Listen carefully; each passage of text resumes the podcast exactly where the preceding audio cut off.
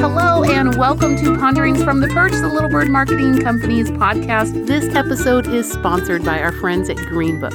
Through their blog, leading market research directory, and other publications, Greenbook connects marketers and insights professionals with people information, and ideas that generate better business results. So, whether you're looking for a focus group facility or just want to stay up to date with the ever evolving insights industry, Greenbook is the resource for you. Check out all they have to offer at greenbook.org. We love it. We know you'll love it. With me today is Chris Dayley. And for those of you who are online and selling stuff online and wondering about why nobody's coming to see you, you are going to love this episode. So, Chris and I got to know each other earlier this year. He's a digital marketing entrepreneur he has a real, real passion for helping businesses succeed online. And when you think about success online and you have this huge uh, question mark over your head, never fear. We're going to cover it today. So, um, but he comes from a background of working in SEO and PPC. And, you know, I know on our show we don't like using a lot of jargon. So um, it's like a fancy way of saying, is, are people coming to see you? but Chris uh, turned his attention to the user experience of websites to see if he could actually influence traffic and convert the actual people who were visiting better. And as we all know, in it's not just important that you get people to your site, but what are they doing when they get to the site? So we are just going to dive into an amazing conversation. Um, but he is uh, the head of conversion optimization agency called Dayley Conversion, and believe it or not, he started it just in 2014. He had all kinds of other experience, but this particular venture started in 2014, and already with 140 employees, that's incredibly impressive impressive. So, we're going to talk about uh, with him how businesses discover what actually converts best on their sites through testing, A B testing, one of my favorite topics. So, um, welcome, Chris, to the show. Thank you so much for having me on. I'm excited to chat. Well, what did I miss about what's the interesting journey, entrepreneur journey? A couple of highlights from you about how you came in to just chuck it and say, I'm doing this on my own. Yeah, well, um, like you mentioned, I started my I started my career trying to drive traffic to websites. You know, mm-hmm. that's what I, that's what you do with SEO and with PPC. You're trying to get people to your site, um, and so I spent a few years doing that. And ultimately, I I, uh, I ended up in a in a board meeting. I'm not uh, on a board that I was on, but you know, reviewing what what kind of results I'd seen at a company I was working at and we had like tripled our traffic in a six month time frame which is awesome and exciting yeah. except that the deeper we looked into some of these numbers we realized well we had tripled our traffic but we hadn't tripled our sales mm-hmm. and so we're trying to figure out well what what happened why why did that you know is this traffic crap is mm-hmm. it uh, you know whatever um, and and no one at the company that i was at at the time could help me understand like why this traffic wasn't converting. Mm-hmm. Um, you know, is it a problem with the website design? Will the designers say, no, the site looks great? Is it a problem with, is the site broken? The developers go, no, it's not broken, it's working fine. And that's really the only two questions I knew how to ask at the time. And so um, that's when I when I discovered what I do now, which is conversion rate optimization. It was out of kind of necessity. Um, and now what I what I focus a lot of my time and attention on is not necessarily businesses that are not getting people to convert. Usually it's, hey, we're converting well. What can we do better? Um, you know, what opportunities are we missing that, you know, where we can gain increased efficiencies, you know, convert more of our traffic than we are now, um, which is also a very fun puzzle to solve. Um, and so, yeah, like you mentioned, I started I started my own agency back in 2014. What kind of led up to that? Um, you know, I had been running tests for companies. I, I was working in house for several years.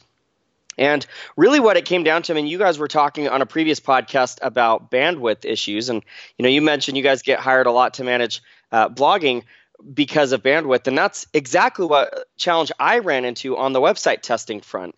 Um, you know, we were doing a lot of A/B tests, and we can talk a little bit more about what exactly that means. But um, we were running a lot of tests on on our, our website, which took up a lot of design bandwidth, a lot of development bandwidth, and that was bandwidth that we just didn't really have. Right. And so I was trying to find an agency to to um, supplement my bandwidth, and really just couldn't find a solution out there that was that was great. Like I couldn't find a good combination of expertise and price. Uh, and so I ultimately jumped ship. I gave myself six months and said, I'll give myself six months, see if I can make this work. If not, I'll go back to a full time job. And uh, and ended up getting um, a speaking gig at a, at a big marketing conference and and things just took off. And so um, I, I, ran my, my own company for about two and a half years. And then um, in 2016, I merged my company with uh, the, the, company I'm at now, which is called Disruptive Advertising. And so um, it's been the last four and a half, five years have been just a, a, wild, wild ride. Well, I love that. So in that merge, and we, we do talk a little bit about really just the entrepreneurship before, you know, before we talk about some of the marketing too. So tell us about that merge.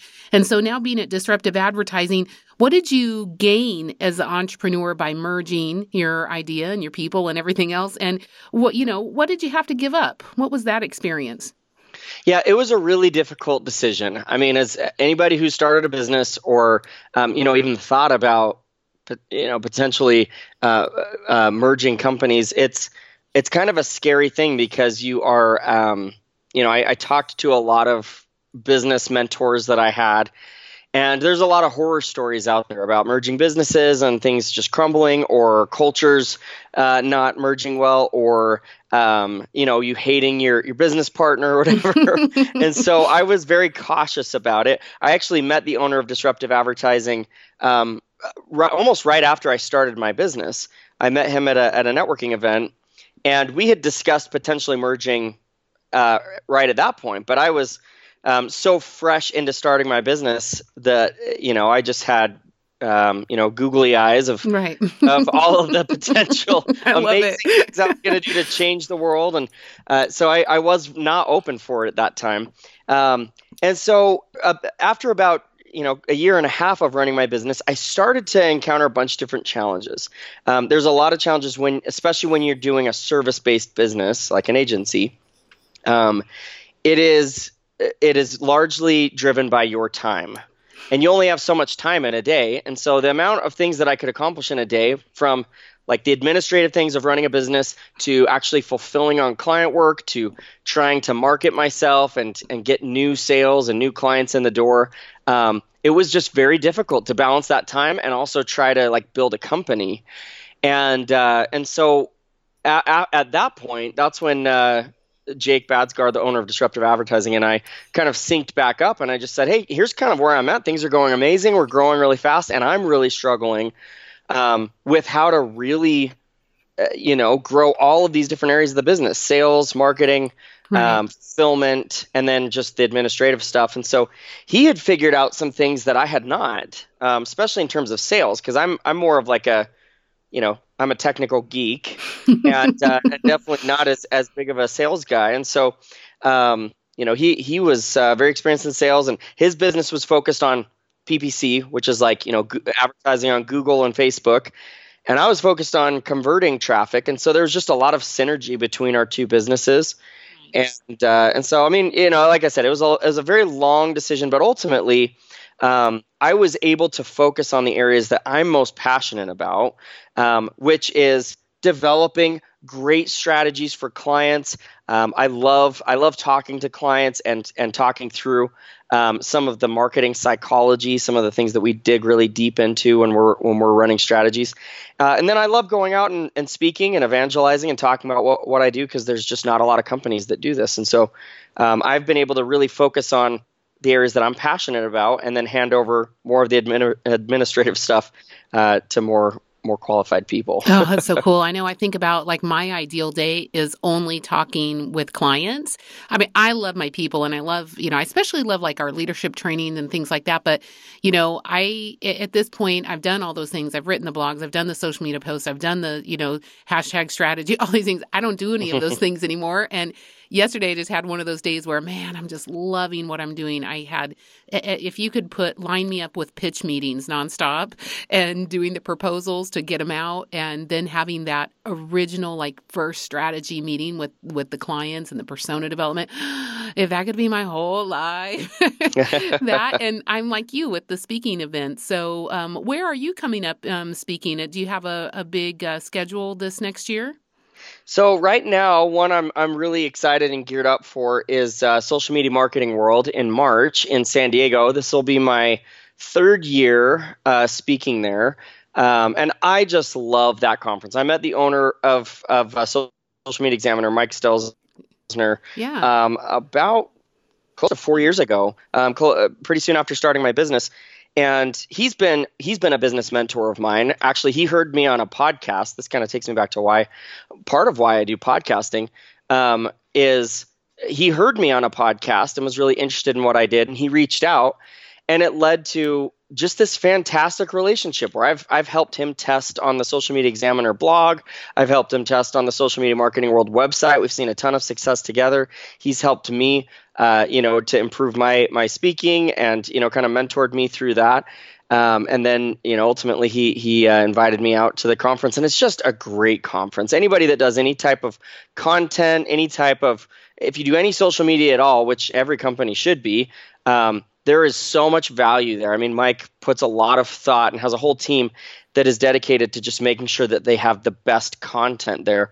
So none of the speakers that are there are like paying for a speaking position. It's all just finding the best expertise and the best um, the best content, and uh, and so I'm really excited about that conference. Yeah, they do have amazing, amazing, amazing content. That's for sure. I mean, these are people who are really very articulate about their expertise too, because I find that sometimes you can find someone who's an expert in something, but they fail to be able to communicate just really the underlying you know uh, basics of it in a way that help you start thinking about your problem differently right. yep, absolutely. I, I really appreciate that about them. So let's talk a little bit about your day to day. So search engine optimization is what you did. Now, this uh, conversion rate optimization, how is it different from what you were doing in search engine optimization and, P- and PPC pay per click? Sure. So, um, you know, with, with search engine optimization or with pay per click, either way, what you're trying to do is you're trying to um, you're trying to find people that have a need, right? Uh, either have some kind of a need or you have some kind of a solution um, that, that will benefit their lives. And if you know if you're in a B2B space, you're trying to make their jobs easier, or I mean, there's a variety of different things that, that you might be doing. But what you're trying to do in that in that case is you're trying to just get your stuff in front of people. Then once they click on on your ad, or if it's if it's search engine optimization, once they search and find you on Google and then click on your thing, now they've come to your website, and there are so many things that happen inside of people's heads when they're on a website. Um, in fact, Har- Harvard did a study on uh, on conversion decisions. So, like when we make a purchase, for example, 95% of that decision that we make is subconscious, meaning that most of the decision making factors are happening in our brain and we're not really even aware of of what's contributing to that. So, when I go and I ask somebody, um, why did you purchase from my site or why how come you didn't purchase from my site? What they're going to give me is 5% of the real answer because that's all they're conscious of. That's all they're aware of. And so, um, one of the challenges that a lot of businesses have is figuring out what exactly do people want when they come to my site. Um, you know, search engine optimization is all about being found, but once you're found, then you need to actually make sure that people can navigate their way through that they're that they feel like it's a relevant and trustworthy experience you know and that you simplify it as much as you possibly can. And so conversion rate optimization is really about answering the question what do people want to see when they come to my site? Mm, you would love the conferences I go to. Most of the conferences I speak at are market research conferences. And yep. so I was just at um, IIEX uh, Behavior, and, uh, you know, people, you know, from you know, market research departments of, uh, I was co chairing, so I was introducing a lot of really amazing people. Um, and then I'll be speaking at the next couple of rounds of them. But, uh, you know, people from Pepsi and Keurig and the head of design at, um, you know, uh, Coors and you know Miller Coors and you know just all these interesting things. But um, I was co-chairing with this guy named Will Leach, who was just on my podcast. And so, if you're interested in what Chris was just saying about this non-conscious thinking and how people are actually making decisions on the consumer level, and how it is 95% non-conscious uh, decisions, even though they might use the next five percent to rationalize it as if they actually made a rational decision. Um, uh, that I, I think you'd be really interested in going back and listening to that podcast. So, if that if, if that subject really you know struck a nerve, then then definitely listen to that. And he also wrote this book called Marketing to Mind States, and it's such a great read. Um, it's just, again, like I said, someone who's truly an expert. And he did come from uh, PepsiCo um, and you know worked on a lot of projects like that. But it's such a great grasp of what's truly happening to the consumer, and this relates directly to what happens when they come to your website. How what are the things that are coming up that are creating friction? That even if someone, you know, in one part of their brain wanted to keep doing business with you, their non conscious system can't it, it, you're already putting triggers and, and blocks there. So, talk to me about that day to day. That sounds really, you know, amazing, and it's, you know, it's what everybody's aspiring to. But Chris, when you come in and you're trying to, as you say, tackle a fun puzzle, um, I also have to say the problems that you're presented with are also very tricky puzzles. So, yes. how how do you start your day? What does that look like tackling a problem like this for a client? Yeah, so I'll bring up a specific uh, specific story. So um, we had a client that came to us that had spent several hundred thousand dollars redesigning their site. Mm-hmm. So this mm-hmm. was an e-commerce site; they sell products, and they had spent a ton of money researching into their customer personas. In fact, you guys talked about buyer personas um, a little bit in uh, in a previous episode of your podcast I was listening yep. to, yeah, and I love that.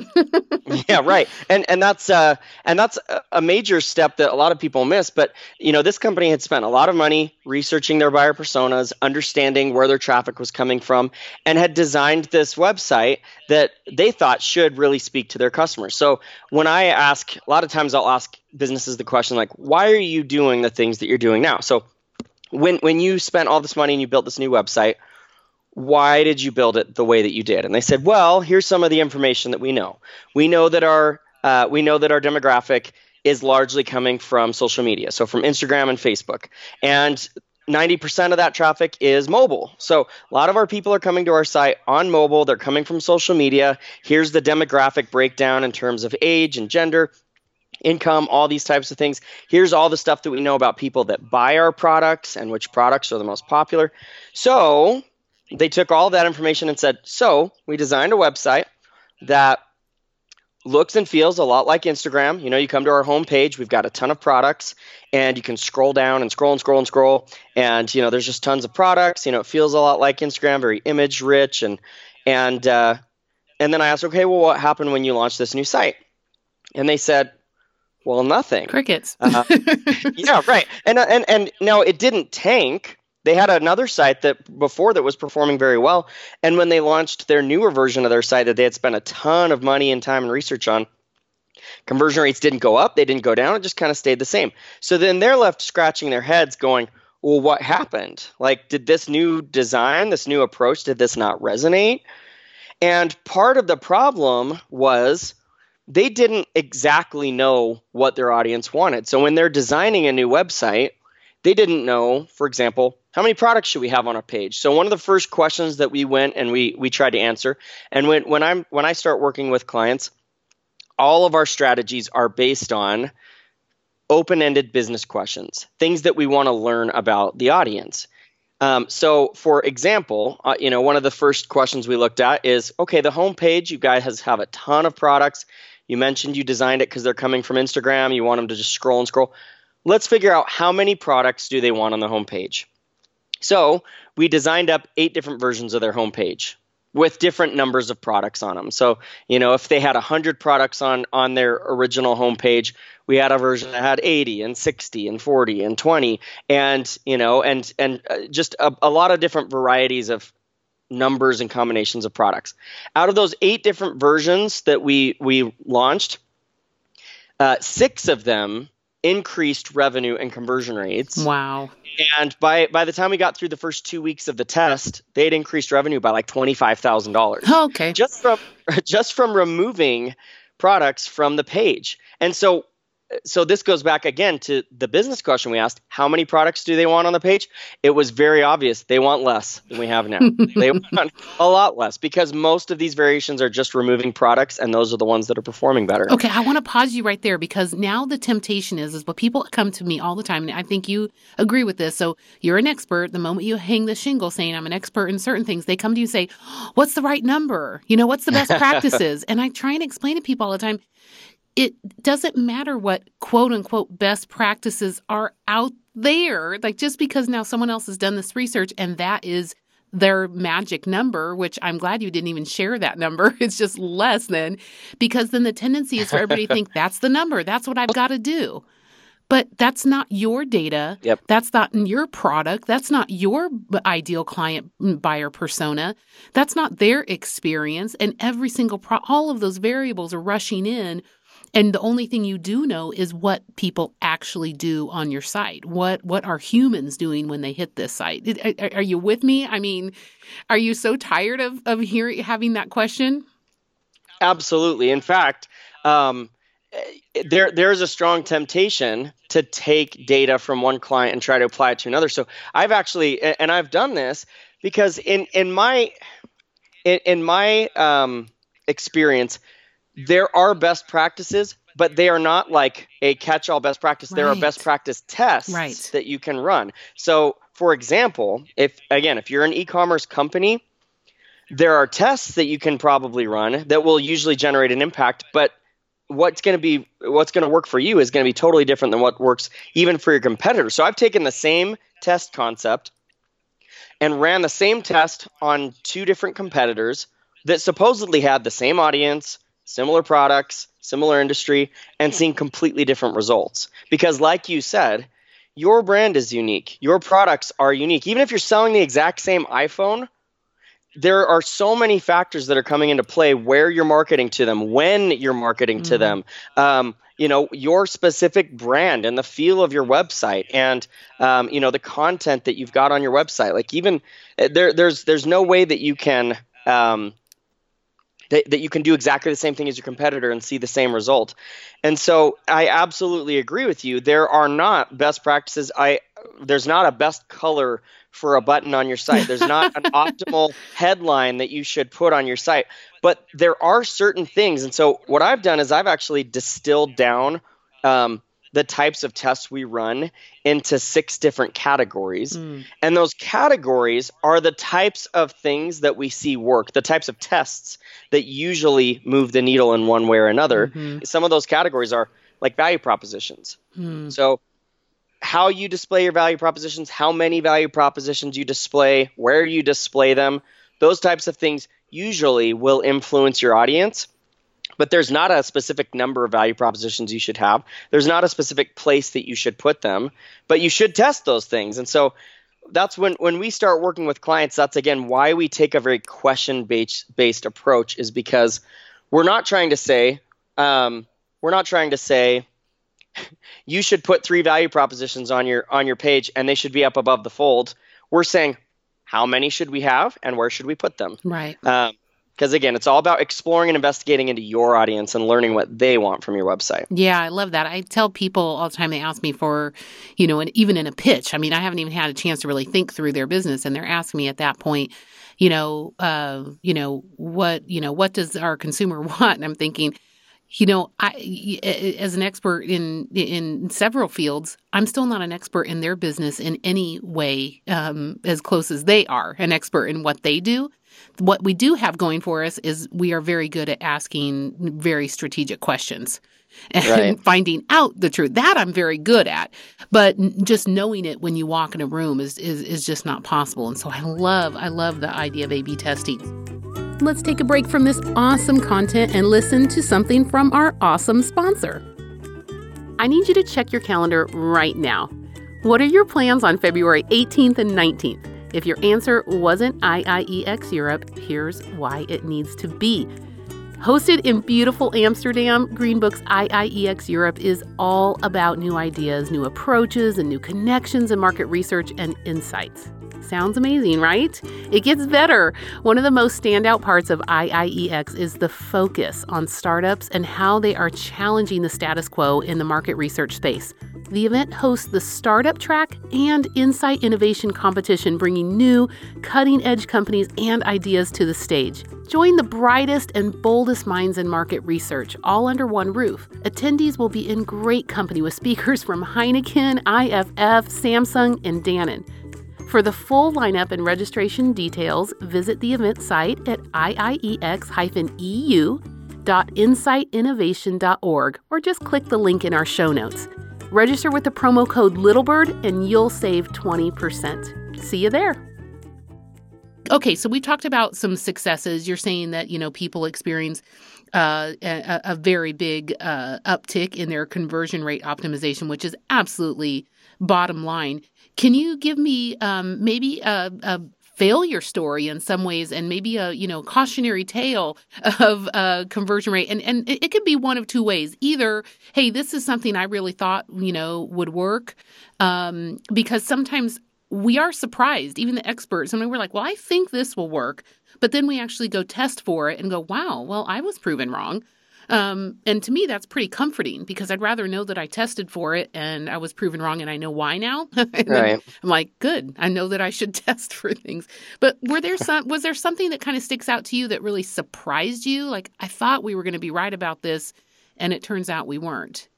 Sure, there's there's a couple stories that come to mind. So one of them is very early on in my career, um, when I had very first started uh, my company, Dayley Conversion, um, and and when I first started, um, I, I I thought my best value proposition, you know, this goes back to testing your own value propositions, but I thought that my best value proposition was um, because I had experience in, in the industry, like I would just only try to run high impact tests.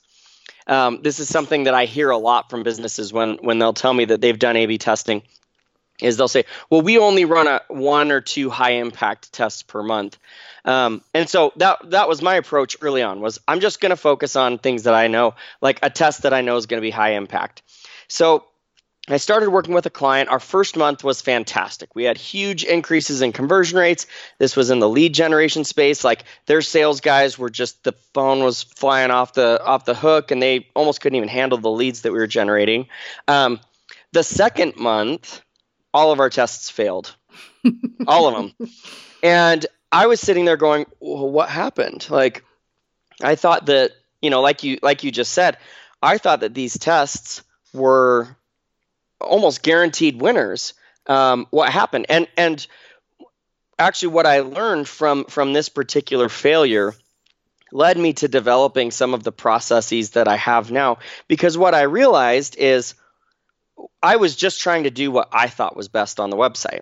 Mm-hmm. I was trying to do what I thought users would want, and I was not taking an open-minded testing approach of let's learn, mm-hmm. let's let's start from the ground and work our way up.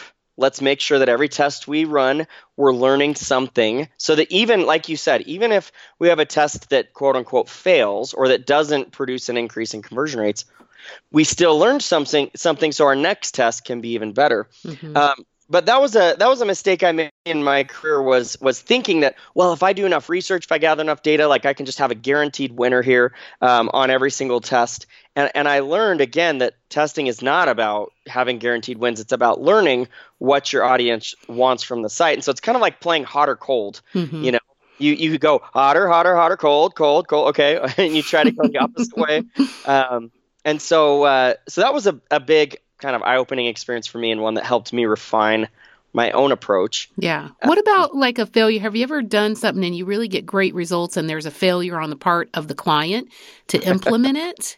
that was that, that was a lot of frustration. The, yes, that was the second example. oh, I was cool. Thinking of. Very good. So I had a client um, in the medical industry that was very, very particular about their brand. And branding is something that um, you know, I have a ton of experience with branding just because running my own company and and you know being an executive over here at Disruptive, like we talk a lot about what is our brand, you know, what are what are our value propositions, what are our brand promises, all these types of things. Um, and so I understand the importance of brand, and yet I think that a lot of times, a lot of companies um, go so far in the extreme of our brand that they're they're trying to say like everything that we do has to be like this. Mm. Um, so for this particular company, they had, you know, again, medical industry, uh, lead generation. They had a landing page with a picture of their leadership team on it. Mm-hmm. And I wanted to test again. I wanted to figure out what should we have on this page. What should be on this page? So we tested some different images. Uh, we tested removing the image entirely. We tested some other different uh, variations and it turns out that removing that photo increased conversion rates by about 20%, which is a huge win. Wow. Right. And just by removing this photo. And then we took those results to the to the client and they said, "Nope, we're not removing that. We have to have a picture of the leadership team. Like that's just part of our brand. They need to know that they're working with these guys and so we've got to keep it on there." Um, and so again, part of the thing that was frustrating here is they are trying to cram their brand down the user's throat. Mm-hmm. Like this is who we are, whether you like it or not. um, and and so to me, brand is a combination of our value propositions and what people actually care about, mm. right? I mean, I can have a lot of a lot of initiatives. Like maybe I really care about charitable causes. Maybe I really want to contribute to, um, you, know, to, to specific charity uh, specific charity causes. I want to make a real impact in the world. And if my users don't really care about that, then I probably shouldn't put it on my site, at least not on like my landing pages. Maybe I can have that in the about us page and if people if if that's touching to people, but my brand should be about who I want to be and my website should be about what my users want to see. And mm-hmm. so hopefully there is some good middle ground where where brand and uh, and what the users want intersect. Um, but I I do see a lot of challenges when businesses want to just say, nope, we're putting this on the site, whether people like it or not. Um, I, I, just think that that's the wrong mentality to have about your website. Oh, well, I, that is, I know, it's just painful. You do all this work and it's frustrating. And, and it's, it's interesting because it's their money. So right. sometimes you walk away scratching your, your head and just wondering, really? right. Um, well, you talked about A/B testing, and I did ask, um, you know, before we came on uh, when we when we talked about particular uh, podcasting together. You said you had something. I, I, asked for something free for my my audience that would be of value to really understand. Uh, well, how would I apply this? What, what you know, something that's a little bit more practical. So, what'd you come up with? Yeah, so um, I get people that ask me all the time, like, well, where should I start if I want to start testing? I've never done it before uh, where should I start? You know, what tools should I use? What are the first few tests that I should run? That kind of stuff. Um, and so what I did is I put together um, a starter guide. Uh, it's an A/B testing starter guide that includes, um, you know, some of the top tools that I would suggest and how to use them. Um, some of the first few tests that I would suggest running. Um, you know, some case studies just to show kind of like some of the application of these principles. Um, and so hopefully this will give people again like kind of a good jumping off point to start experimenting with with A/B testing. And so um, yeah, I would love for people to go and check that out. At it's at disruptiveadvertising.com/guide, um, and there is. Uh, like I said, it's a it's a free guide that you can download. There is a box on the page that you can check if you're interested in you know having us take a look at your website or give you some feedback. Um, but if you just want the guide, then just don't check the box and we won't harass you. I love it. Well, you said at the beginning, um, that, you know, that what people are coming and, and looking to you for, they're looking for the expertise. Uh, you know, they're looking for uh, some some price because, as you said, the, the bandwidth issue. It's like it's got to be a done for you service because people can look at that guide and go, okay, now I have an idea of what he's talking about, but I still don't have the bandwidth to do it. Right. but I do love that you are exposing, hey, this is what we do and this is what we're thinking. And I think that, you know, typically, you know, the business owner is going to look at that and go, yeah, okay, sounds good. Now I know what you do. Please do it for me. But tell me about how you keep that transparency up. And I, I know you guys, eh, eh, eh, you know, I'm an agency owner, so I've, you know, I, as you know, I get pitched every day you know, with people who are either Google partners or not, or you know, right. it doesn't matter. I mean, I get I get the gambit. Um, so how do you deal with transparency? Because the truth of the matter is, and I and I think where you and I connected was that there is uh, almost eighty percent of uh, you know budgets that are going online. Honestly, are really wasted because they're yeah. they're not doing it correctly. Um, or they do the ad correctly, but they bring it to the site, and like you said, and then nothing happens. So if they right. don't buy, then is that really a good use of the budget? No, it's not. But there are a lot of people out there who are not experts, but are talking about this problem and then supposedly solving it, but they're not solving it. And it takes companies a good long time to vet, you know, uh, uh, these kinds of experts and figure out who really does know what they're talking about. So how do you guys at Disruptive Advertising deal with that transparency that that is really needed in this industry? Yeah, and that's a great question. I love I love that. One of our um, one of our core values at Disruptive is to have an abundance mentality or an abundance mindset. And uh, to me, what an abundance mindset is, um, you know, if, if I was to just communicate that in my own words, it's somebody else's success does not mean my failure. So if I if I give away like you like you just mentioned, if I give away all of my tips, all of my tactics, all of my suggestions and strategies, and then someone decides to just take that and do it on their own, um, I know that ultimately it will lead to everyone's good. Like there's there's a rising tide that lifts all ships. And so if somebody takes my tips and tactics and decides to go and do it on their own, that's great because part of my objective is to get more companies doing A/B testing. Um, you know, to to spread the message because ultimately that will lead to more um, more more clients for disruptive because uh, as people try it and as they start to see success and get excited and and expand from there, um, you know, they'll typically come back to us and say, "Hey, we have been doing it on our own, and we are seeing a ton of success, and we just can't run enough tests in a month. You know, we can't scale this fast enough." Um, so part of what we do is we're we're very transparent in terms of here's what we would do. You know, even when we're when we're auditing a PPC account. Um, before we even start working with a client, we'll give them all of our all of our initial strategy recommendations and say, this is what we change. Here's what we would do. Here's all the things that, you know, here's all the things that we're going to fix on the account.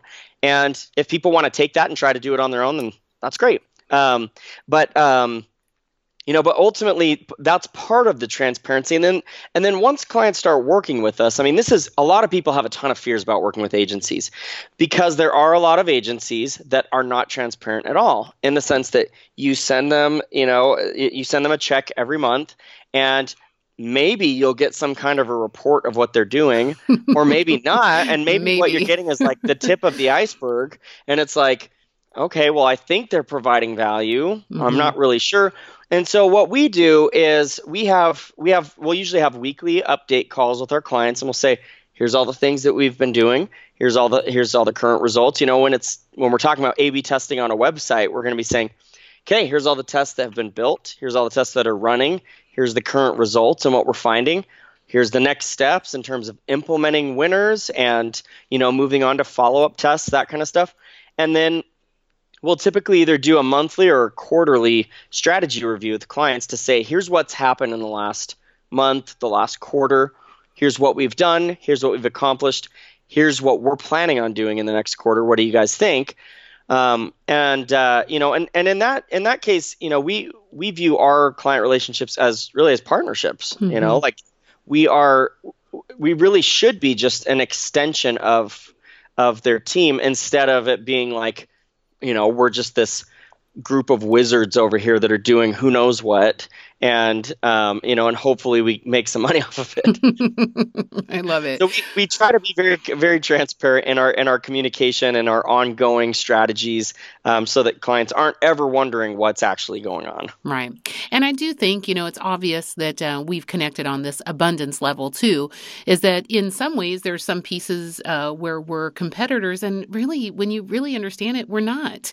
You know you have your expertise and understand what you're what you're doing what the bandwidth that you can provide with, you know, 140 employees.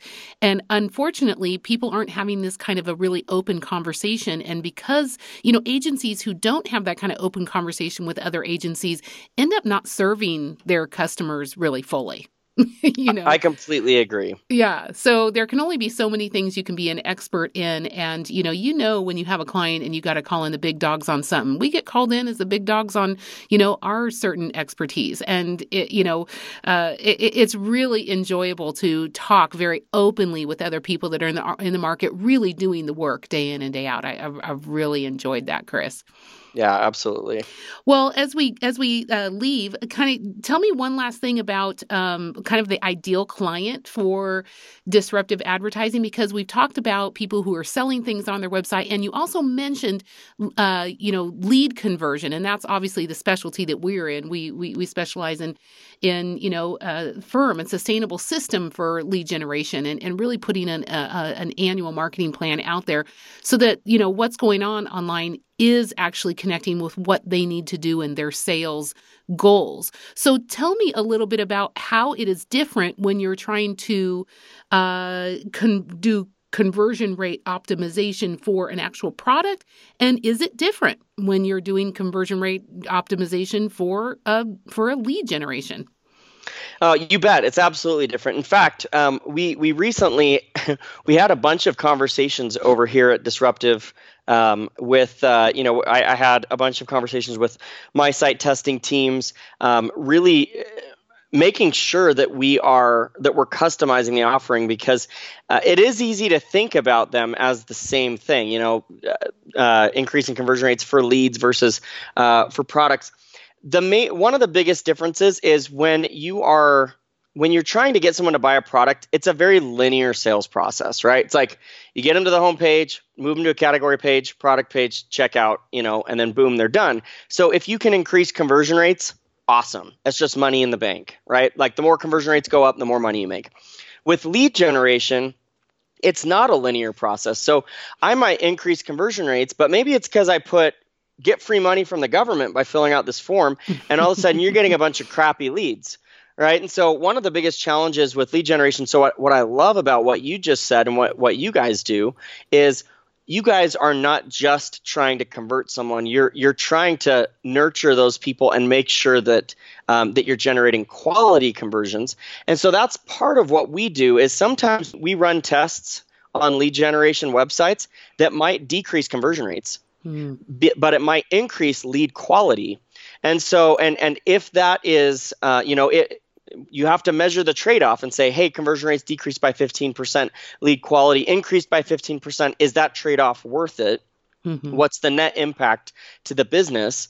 Um, and so it is. It is a little bit more tricky. Um, and and those puzzles, like like I was talking about it, those puzzles are sometimes the funnest to solve because um, again, you're, you're talking about you know with with lead generation, it's usually a sales process instead of a right one and done type of a deal. And so, um, yeah, there's there's there's a ton of differences. There's a major difference in the way that we approach things, and a difference in the types of tests that we'll run um, for for those particular clients. I love it. I love it. And I'm always in the show trying to pull back the curtain a little bit, which is why I asked you to give a little freebie for uh, my audience. But we're always trying to deliver some extra value there. And as we pull that curtain back, you know, some people start talking about you know MQLs and SQLs when we're talking about lead lead magnets or um, you know um, lead conversion. And so I like to pull that back for just a minute for those people who maybe not totally understanding that. But, you know, marketing qualified lead, MQL, is very different from an SQL, a sales qualified lead. And this is what Chris is talking about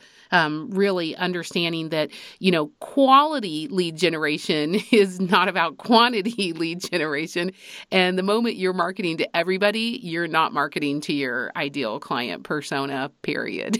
right. Really and of awesome. course, the, of course, the, the best of both worlds is increasing conversion rates and lead quality. Yes, and that exactly. does happen sometimes, but it's not always, in fact, most of the time, it is not that simple. mm-hmm. I love it. Well, you you yeah. and I could probably talk forever about uh, eh, you know the difference between MQLs and SQLs and you know how how you know what what really works well on uh, lead magnets. And I'd love to have you back and talk about that a little bit.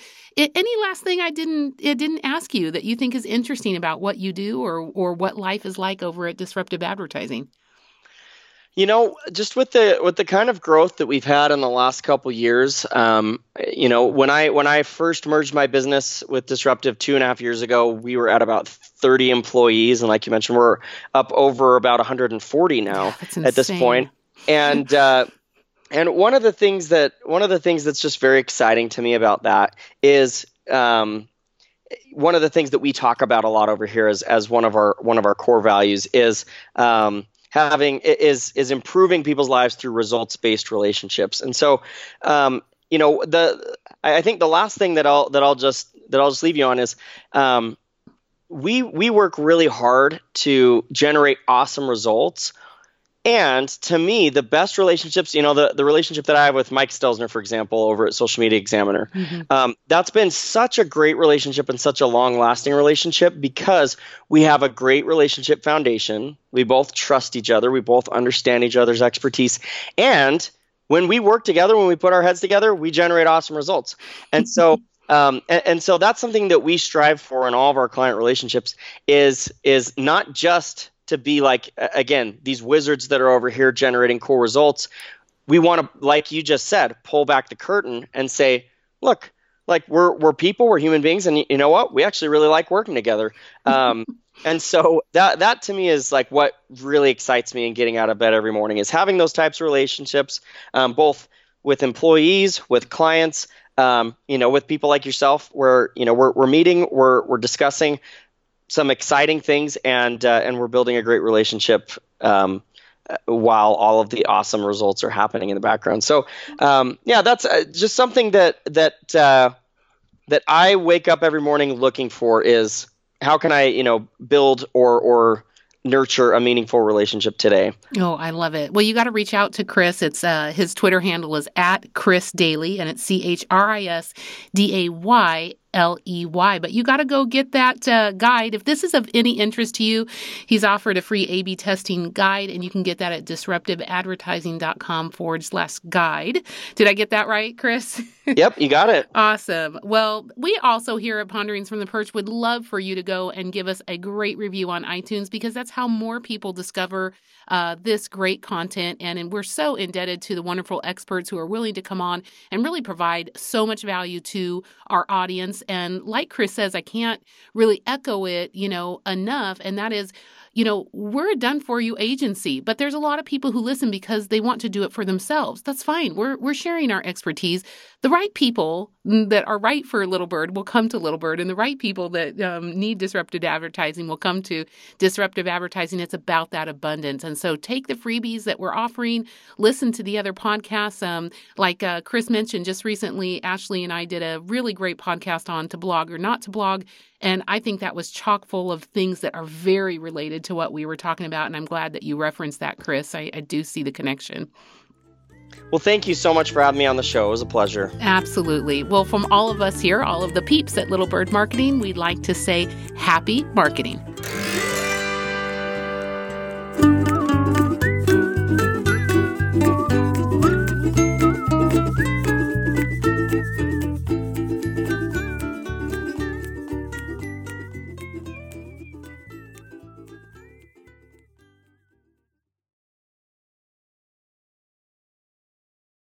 This podcast is a part of the C Suite Radio Network. For more top business podcasts, visit c-suiteradio.com.